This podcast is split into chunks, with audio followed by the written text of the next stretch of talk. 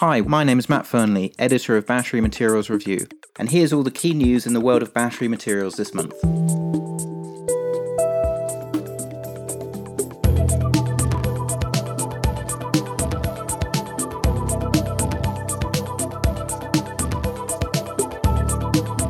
Welcome to November's edition of Recharge, the podcast by Battery Materials Review. Later in this month's podcast, we have an interview with Ying Lu, a senior analyst at Roskill who specializes in nickel and nickel sulfate for the battery industry. She has some very interesting background and perspectives about the emerging supply demand gap in this key battery material. This month's focus article in Battery Materials Review discusses how localization of supply chains can increase the sustainability of battery production.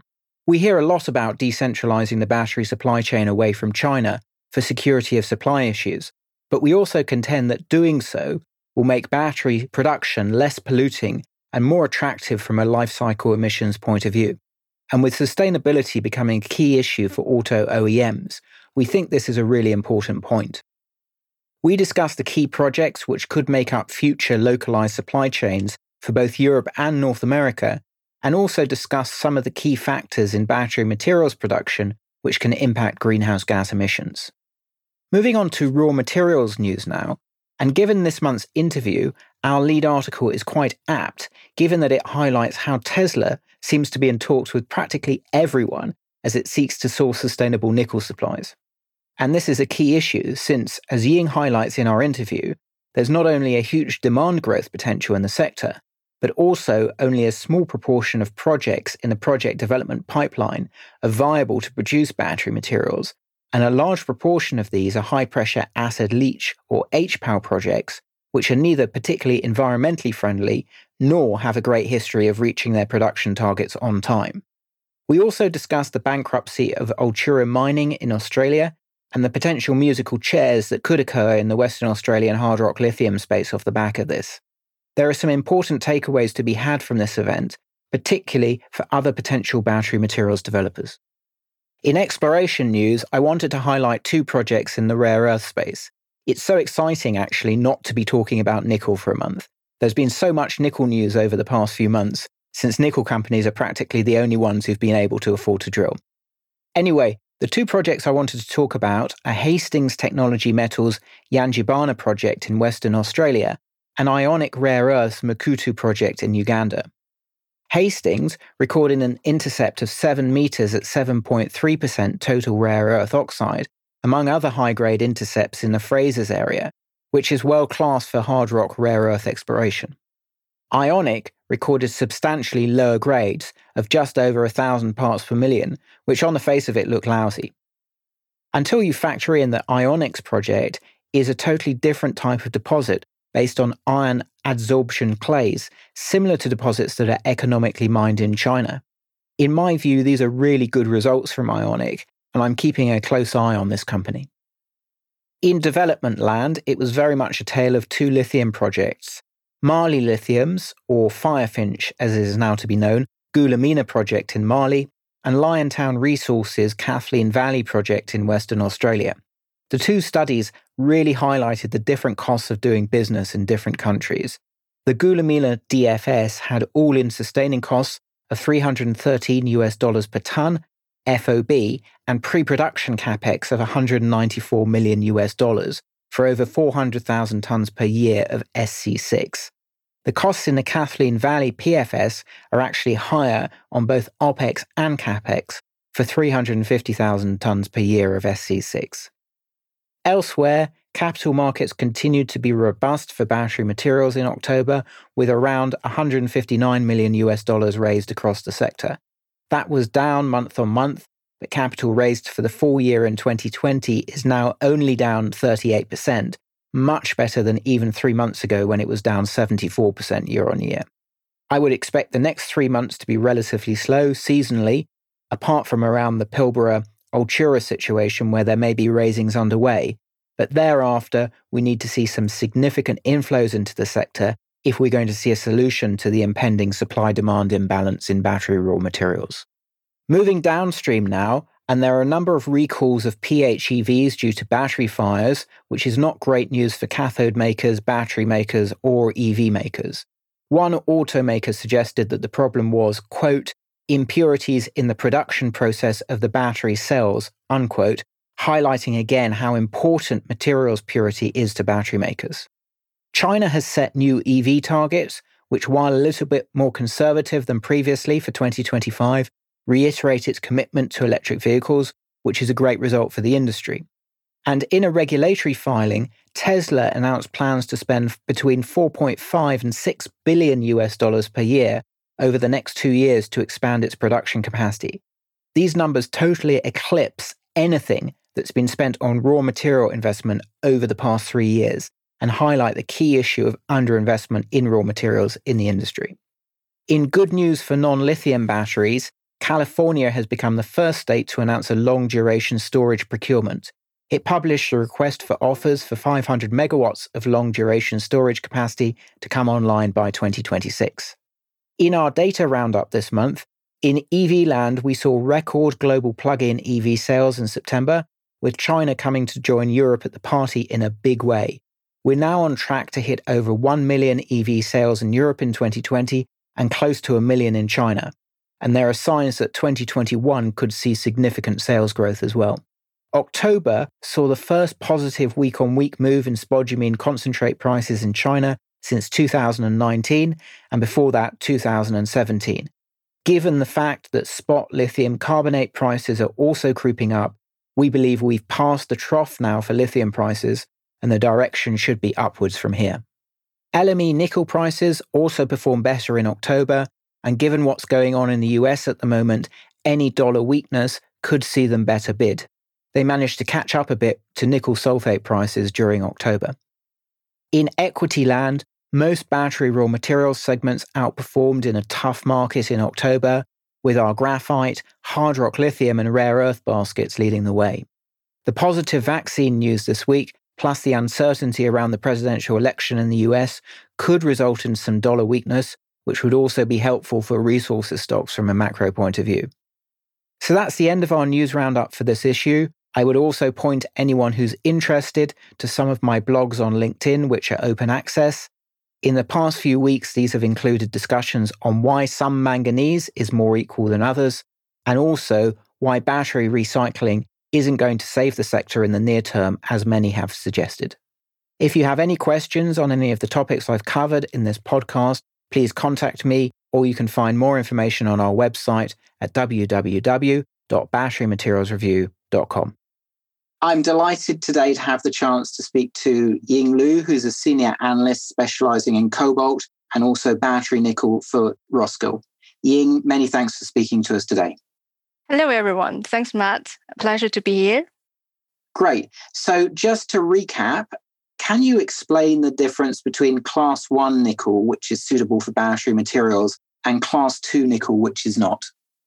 Sure. First off, at Roskill, we divide refined nickel into three product groups. These are class one and class two nickel, plus nickel sulfate and salts as a third group. First, we have class one nickel, are usually very high purity stuff. That includes metal products like electrolytic nickel cathode, powder briquette, typically has a purity of over 99.8% of nickel. And this type of material is used in a diverse range of nickel's more niche applications where high purity is really important, including alloy steels, castings, non-ferrous alloys, and plating. And some portion of the production is also used in stainless steel sector, where it is added for melt chemistry balancing purposes. And some class one powder and briquettes are also used by nickel sulfate producers who don't have their captive mine supply, which is then used um, in battery cathode materials. And on the other hand, we have class two nickel. These includes ferronickel and nickel pig iron, or we also called NPI. These materials have much lower nickel grade than class one metals.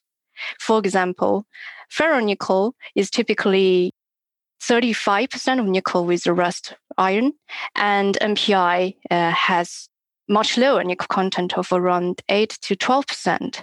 And these class two products are exclusively used in stainless steel production and therefore not very suitable for battery production. And moving on to the last group, nickel sulfate and salts. And these are often produced as part of an integrated supply chain from intermediate products such as nickel matte or some mixed nickel cobalt precipitates. We also call them MSP and MHP. These products can also be produced from conversion of, of class one metal used using sulfuric acid and as well as from recycled batteries and plating residues and so on. Brilliant. So, as a rough split, how much of current global nickel production and how much of your forecast supply growth is in the class one space that's suitable for battery manufacturing? So, in terms of the market size for each nickel products, based on our research, we believe that class one currently accounts for about 35% of the total refined nickel supply. That is in comparison to the class two feed, which represents just over 60% of the supply. And we see very limit, limited growth in class one metal production over the next few years because the market has not required this form of nickel, as we now have the rapid growth of class two nickel to feed the, the Chinese stainless steel market. In addition, there have been very few discoveries of large scale sulfide deposits uh, globally suitable for production of class one products. But for battery grade nickel, which mainly comes in the form of nickel sulfate, up until a, a few years ago, this product represented a, a very, a relatively niche market with total production only accounted for about less than 3% of the total nickel market up until 2014. And since then, we see that the consumption of nickel sulfate has increased very rapidly as the requirement from lithium ion batteries has, has grown over 20 fold in the past decade. However, if we look at the current market size, despite the rapid growth in recent years, the total sulfate market still only represents a trivial part of the total nickel consumption. And that explains why such product only appeared on the nickel radar recently.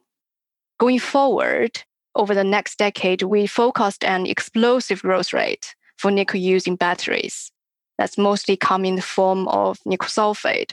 And it, it is going to become a key growth area for the total nickel demand. This is not just supported by the uptake of EVs and their large energy capacity, but also by the greater use of nickel rich cathode materials in order to improve energy density of such batteries. So, uh, overall, we believe that battery applications may have the potential to become the next largest nickel application right after the stainless steel by 2030. Excellent. Thanks very much. So, obviously, there's a fair amount of focus currently on new supply, and particularly with regards to the announced Indonesian HPAL projects. Some were due to start production, I think, in 2021. Can you give us an update on when those projects are now likely to come into production? Right, sure. Well, we're currently monitoring half a dozen Indonesian HPAL projects that are currently at various stages of development. And these projects mostly involve Chinese investment and with interests from battery cathode manufacturers. And that will uh, typically target a battery grade nickel and cobalt intermediate product, also called MHP. For some of the projects, they're also planning to be fully integrated to the refining stage to produce cobalt or nickel sulfates themselves. So you're correct that uh, some of the projects had initially been anticipated to start in 2021. And in fact, the most advanced project was expected to commission in Q3 this year. This is the Obi Island project, a joint venture between Indonesian Harita Group and China's Ningbo Lygend. The project targets capacity of, of around uh, 37 kilotons per year of nickel and will ultimately be fully integrated, to produce battery grade sulfates product. So we recently see announcement from the company that saying they will now not start until March next year, mainly because of COVID related delays. And they have also signed a supply contract recently uh, with a Chinese battery cathode producer, GEM. And it is also stated in that announcement that the Lygend has to be ensured that the project is commissioned by June 2021. However, despite the, the delays, we still believe the project is the most advanced uh, among all Indonesian HPAL projects in the pipeline moment. And there are also another two projects are being developed at Morowali Industrial Park on Sulawesi that includes PT QMB and PT Huayue. Both projects are now under construction and they have a similar size, targeting around 50 to 60 kilotons per year of nickel. And they're both joint ventures between Chinese steel giant Qingshan Group and nickel cobalt refiners like GEM and Huayou. So both projects, they initially target targeted first production in late 2020 and early next year as well. But we understand because of the travel restrictions put in place in order to mitigate the spread of the virus early this year, they have not been able to send the technical experts and all the equipment as scheduled to Indonesia, which has made it more challenging to advance things for, for those projects. So now we believe that both projects has been delayed until 2022. And elsewhere in Pomalaa, we, we also have Sumitomo Metal Mining and Vale. They are looking into possibility of building a, a new edge plant targeting capacity of 40 kilotons per year of nickel which will then be further processed in Japan in, into nickel sulfate products. So we were expecting a final investment decision in Q2 this year, but this has also been delayed and at the moment has still not, not been taken. We believe that if this gets the go ahead, then the project will likely not come online until the middle of the next decade just to sort of reiterate, commissioning in an HPAL project is, is all very well, but how long does it typically take to come into full production after commissioning? If you look at the historical projects, like the most successful one probably is the one in Philippines, the Coral Bay Technical projects developed by Sumitomo Metal Mining. That project takes about four or five years to come online. And then another example is the Ramu project in Papua New Guinea. It also takes similar time to be online. And it has also reached to the design capacity very recently. So definitely there's um, for those types of power projects, there has been a history of delays and cost overruns. And I guess these are all the problems that all the new developers has to face going forward. Okay, thanks very much. And I guess a key factor for auto OEMs at the moment is sustainability. Pumping of tailings into seawater is an immediate ESG fail for most Western world investors, OEMs particularly. What's the latest update on how those Indonesian projects are going to be disposing of their waste? This is very interesting, a very good question. So, absolutely, we've really seen the ESG narrative developed over the course of the year. And clearly, environmental concerns from all stakeholders involved along the EV battery supply chain are starting to become impossible to be ignored by upstream producers.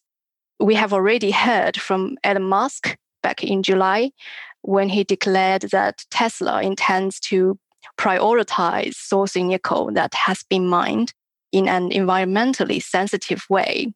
And now, what that exactly means is still open to interpretation for the market. But just as cobalt has human rights concerns for artisanal mining from the DRC, nickel has uh, also has its own sustainability issues as well. So we, we've just been talking about Indonesian HPALs and how important they are going to be in terms of providing the market with large volumes of battery grade feedstocks.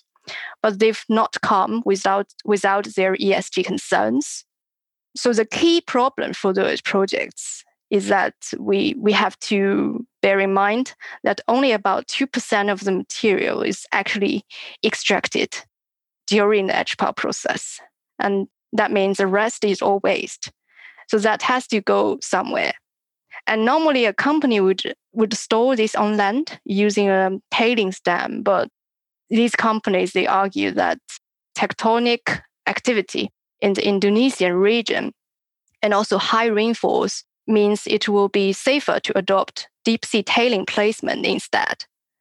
So for those not familiar with these forms of disposal method, deep sea tailings placement is quite a controversial method that involves piping the tailings left behind after hydrometallurgic processing of laterite ores out to the sea at great depths below the thermocline.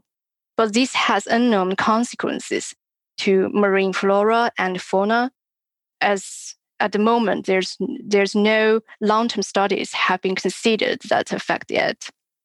So if we look at all the existing nickel operations now globally, the MCC Ramu in Papua New Guinea, as I mentioned earlier, the only nickel HPAL operation use these form of, forms of tailing disposal.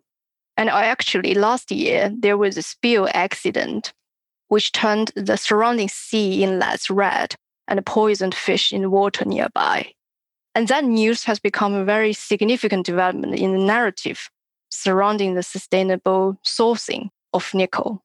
So, for the three HPAL projects we mentioned earlier, at the moment, we already have two HPAL projects being constructed in Morowali, Huayue and, and QMB. They decided not to feature deep sea tailings placement. The decision, we believe, will impact them as they will now need to consider alternative on-land tailing storage methods, potentially, you know, involving dry stack tailings. And this could uh, result in further delays to their development and add additional costs.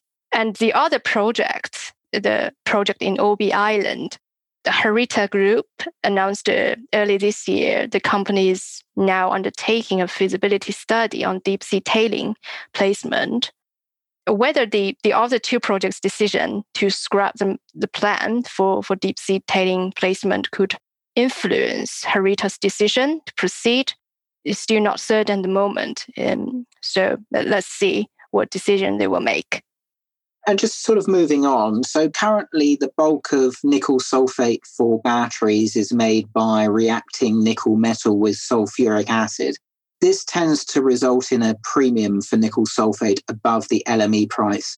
But do you think that sort of two tier market is likely to persist going forward? So, regarding this question, firstly, I guess it's, it is worth highlighting that the premium for nickel sulfate is not just determined by the production cost of these projects. The market fundamentals also play an important role here. So if you if you have material changes in the supply and demand picture, and that can have a big impact on how nickel sulfate is priced against the underlying metal prices, and could potentially cause a lot of volatility in the market. So if we take battery grade nickel sulfate prices in China, by far the largest sulfate producer and consumer globally, as an example, we will see that such product has not always been sold as a premium against the metal price. The most recent example is that in Q3 last year, the premium actually fell into negative territory, mainly as a result of the depressed demand from the auto sector as China made um, deep cuts to, to its EV subsidies. And secondly, Although I know many people talk about producing nickel sulfate from metal conversions, it is in fact not the most important production route at the moment in the market in terms of the volume. So our research suggests that a large portion of the nickel sulfate at the moment is coming from processing of intermediate nickel products. And these are still the main feedstock for nickel sulfate. Production from processing these type of intermediates such as MAT, MSP, and MHP currently represents around 60% of the total nickel sulfate production, with the share of metal conversion accounting for about under a quarter of the market, and the other 10 to 20% coming from recycling. However, much of the intermediate feedstocks are either locked into fully integrated operations or controlled by Chinese processes. And moving forward, based on the demand profile we, we see for nickel sulfate, we believe that the growth from intermediates and recycling alone would not be able to meet the rapid increasing requirements from the battery sector.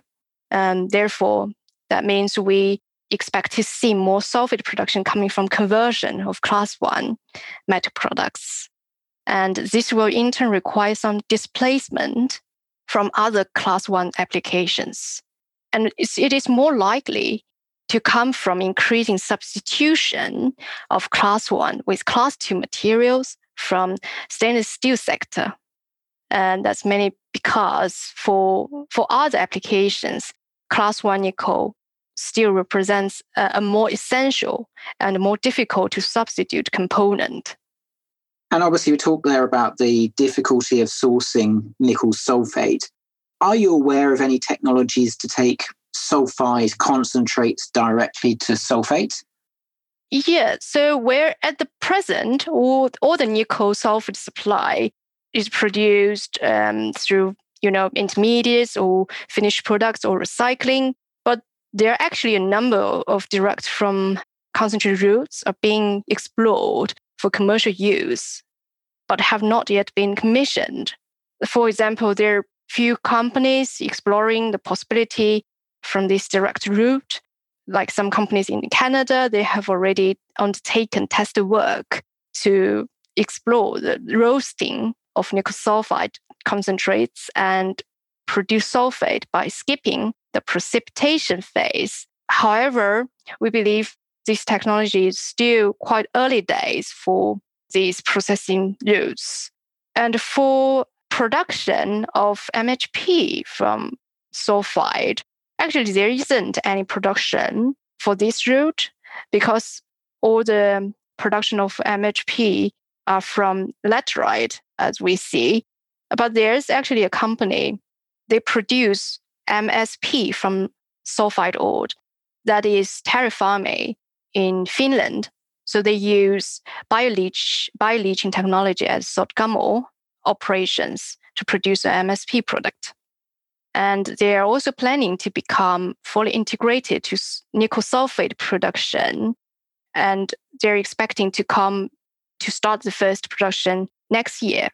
So currently, the, the MSP they are producing, uh, we understand it has been sold to various processors of, of nickel sulfate in Asia to produce sulfate products. And we talked a little bit about the sort of commodity manufacture of uh, nickel sulfate, but can you talk a yeah. little bit more about the process to convert material to battery grade nickel sulfate and, and particularly discuss mm. what sort of purity is needed for battery grade applications? Yes, absolutely. Theoretically speaking, nickel sulfate actually can be converted from all different forms of nickel. But given the current nickel price and sulfate premium, it remains economically unviable to use some of the feedstocks. Therefore, at the moment, we understand there are mainly three groups of feedstock being utilized at existing operations at the moment. So the first group is formed by various intermediates, including nickel matte and mixed nickel cobalt precipitates. The second group is presented, represented by class 1 nickel, mostly in the form of hydrometallurgical briquettes and powders. And apart from these primary feeds, sulfate is also produced from recycled materials from both battery and non battery applications uh, of nickel, such as plating, slugs, or end of life uh, lithium ion or, or even nickel metal hydride batteries. So there are variations in the flow sheets depending on what the starting material is. For example, if starting from intermediates, then several purification stages are often needed between the dissolution of the raw material and the final crystallization and drying stage that can include solvent extraction and carbon filtration in the process. But if you start from high purity feeds like class 1 nickel, the process is typically much simpler. While, while sulfate is, is mostly produced as a crystal form, but we understand that some of the producers they actually skip the crystallization stage to produce a solution instead. For example, in the case of some producers which are forward integrated to battery precursor or cathode production in order to cut the cost. So, with regards to the purity of nickel sulfate uh, required by different applications, and there are actually no universal standards for battery grade or plating grade, given this is a specialty chemical products. And that means the actual grade is often tailored to the end consumer's needs. We also need to bear this in mind that purity of sulfate is, of course, very important to the end users. But at the same time, consistency in specifications can also be crucial for both plating and battery users. But in general, there are some, some general requirements for, for desirable, you know, for by battery producers or by plating users. For example, uh, for battery applications, the minimum purity typically needs to be higher than 21%, while as for the plating, purity requires typically higher, over 22%.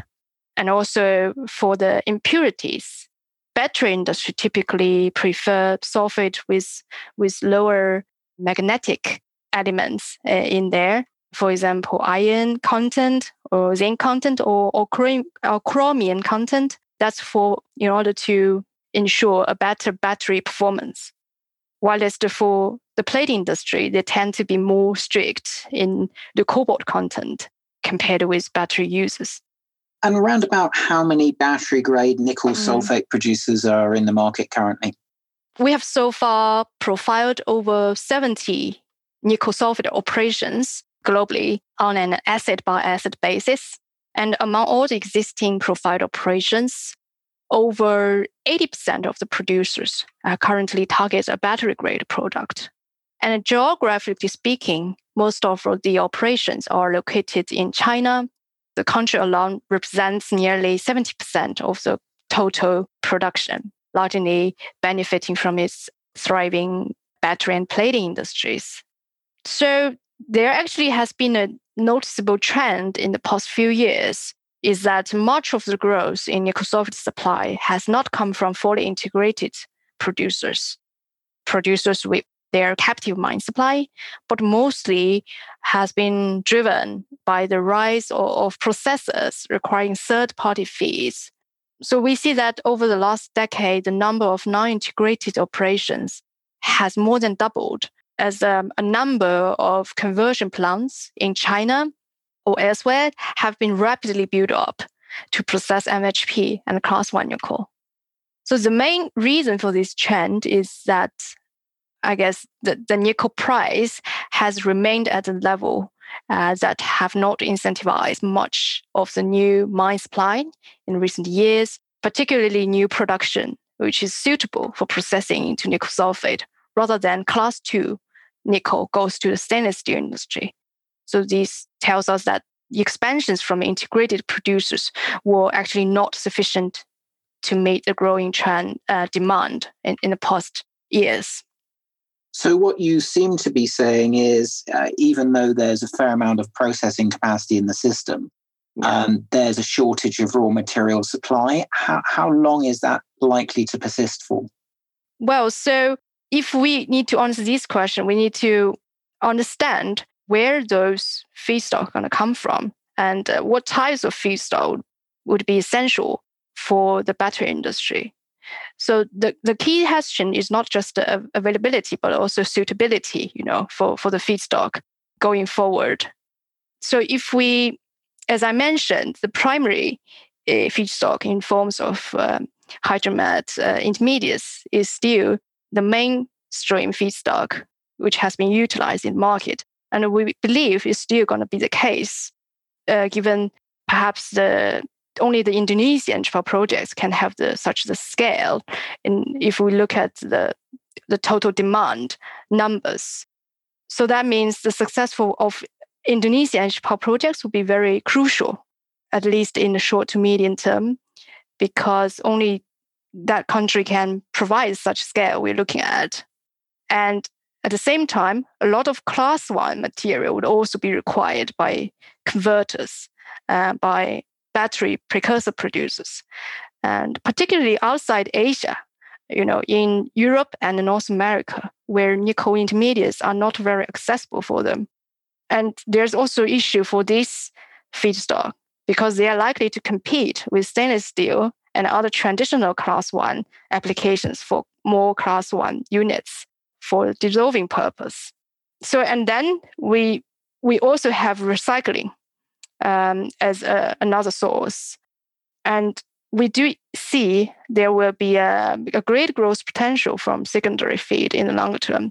You know, when you have the large size EV batteries reach reach their life cycle and to be recycled, the problem for for this source is that the battery recycling industry is still in, its infancy now. And there are many barriers and problems need to be resolved from either regulatory or technical perspective until we actually create a relatively mature and a closed loop system. So if you take these all, all these factors into account, yeah, we do expect there will be the future feedstock, which is suitable for the battery industry, would be very tight. And there's going to be a growing deficit. But um, we probably, it's more probably more um, appropriate to put it as a investment requirements other than a deficit. Yeah, so we, we do expect there will be a lot of investment need to go into this space um, in order to fill the gap. Ying Lu from Roskill, thanks very much indeed for your time today. Thanks a lot. So that brings us to the end of our podcast for November. You can get more detail on any of the topics I've discussed in the latest issue of Battery Materials Review, which you can find at www.batterymaterialsreview.com. I'm Matt Fearnley, editor of Battery Materials Review, and this has been Recharge. Thanks for listening.